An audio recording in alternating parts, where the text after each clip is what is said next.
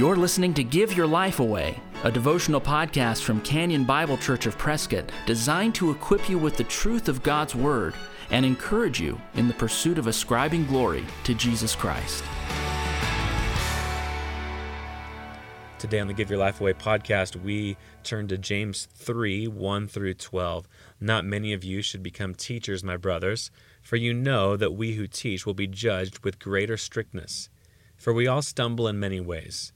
And if anyone does not stumble in what he says, he's a perfect man, able also to bridle his whole body.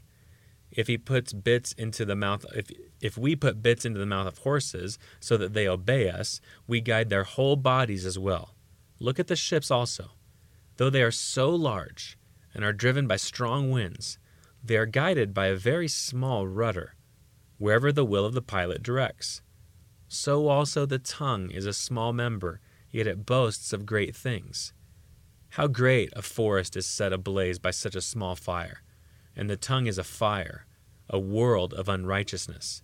The tongue is set among our members, staining the whole body, setting on fire the entire course of life, and set on fire by hell. For every kind of beast and bird, of reptile and sea creature can be tamed, and has been tamed by mankind, but no human being can tame the tongue. It is a restless evil full of deadly poison. With it we bless our Lord and Father, and with it we curse people who are made in the likeness of God. From the same mouth come blessing and cursing. My brothers, these things ought not to be so. Does a spring pour forth from the same opening both fresh and salt water? Can a fig tree, my brothers, bear olives, or a grapevine produce figs? Neither can a salt pond yield fresh water.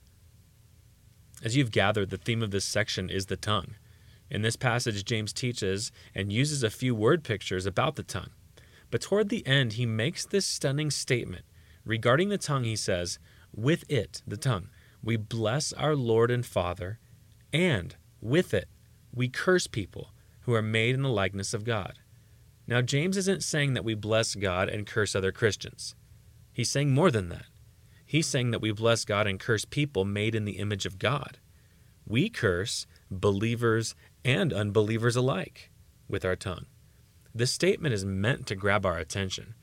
Reading this, I'm mindful of how often we speak ill of people who are our brothers and sisters in Christ, and how often we speak ill of people who are rejectors of Christ. We speak ill of politicians, professors, celebrities, thinking that when we do this, we are in the right and we're okay to do this because, after all, they're not Christians.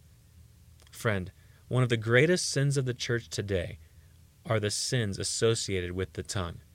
We fail to heed the command of Colossians 4 5.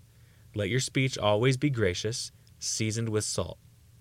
We are called in this passage to treat the unbelieving world better than they deserve, to speak to them better than they deserve. We ignore this passage, we ignore this verse, and think that we're allowed to speak ill of people because, after all, they aren't Christians. They've got sinful thoughts. They've got sinful opinions. They've got sinful worldviews. No. The Spirit in Colossians and here in James tells us to speak differently. Why are these sins of the tongue so harmful? I think one of the reasons they're so harmful is because we don't think they're that bad at all. Gossip, slander, criticism, mockery, name calling, we have plenty of excuses for that. All of these are not Christian responses to other people. So may the Lord increasingly change our hearts so that our mouths would be changed to better reflect Him. May He change our hearts so that when we worship Him, we don't walk away then cursing others, but being a blessing to them, even a greater blessing than they might deserve. If you've been encouraged by the Give Your Life Away podcast, please share it with a friend. And if you'd like to get in touch with us, you'll find us online at canyonprescott.org. Thanks for listening. Join us next time for Give Your Life Away. We are alive.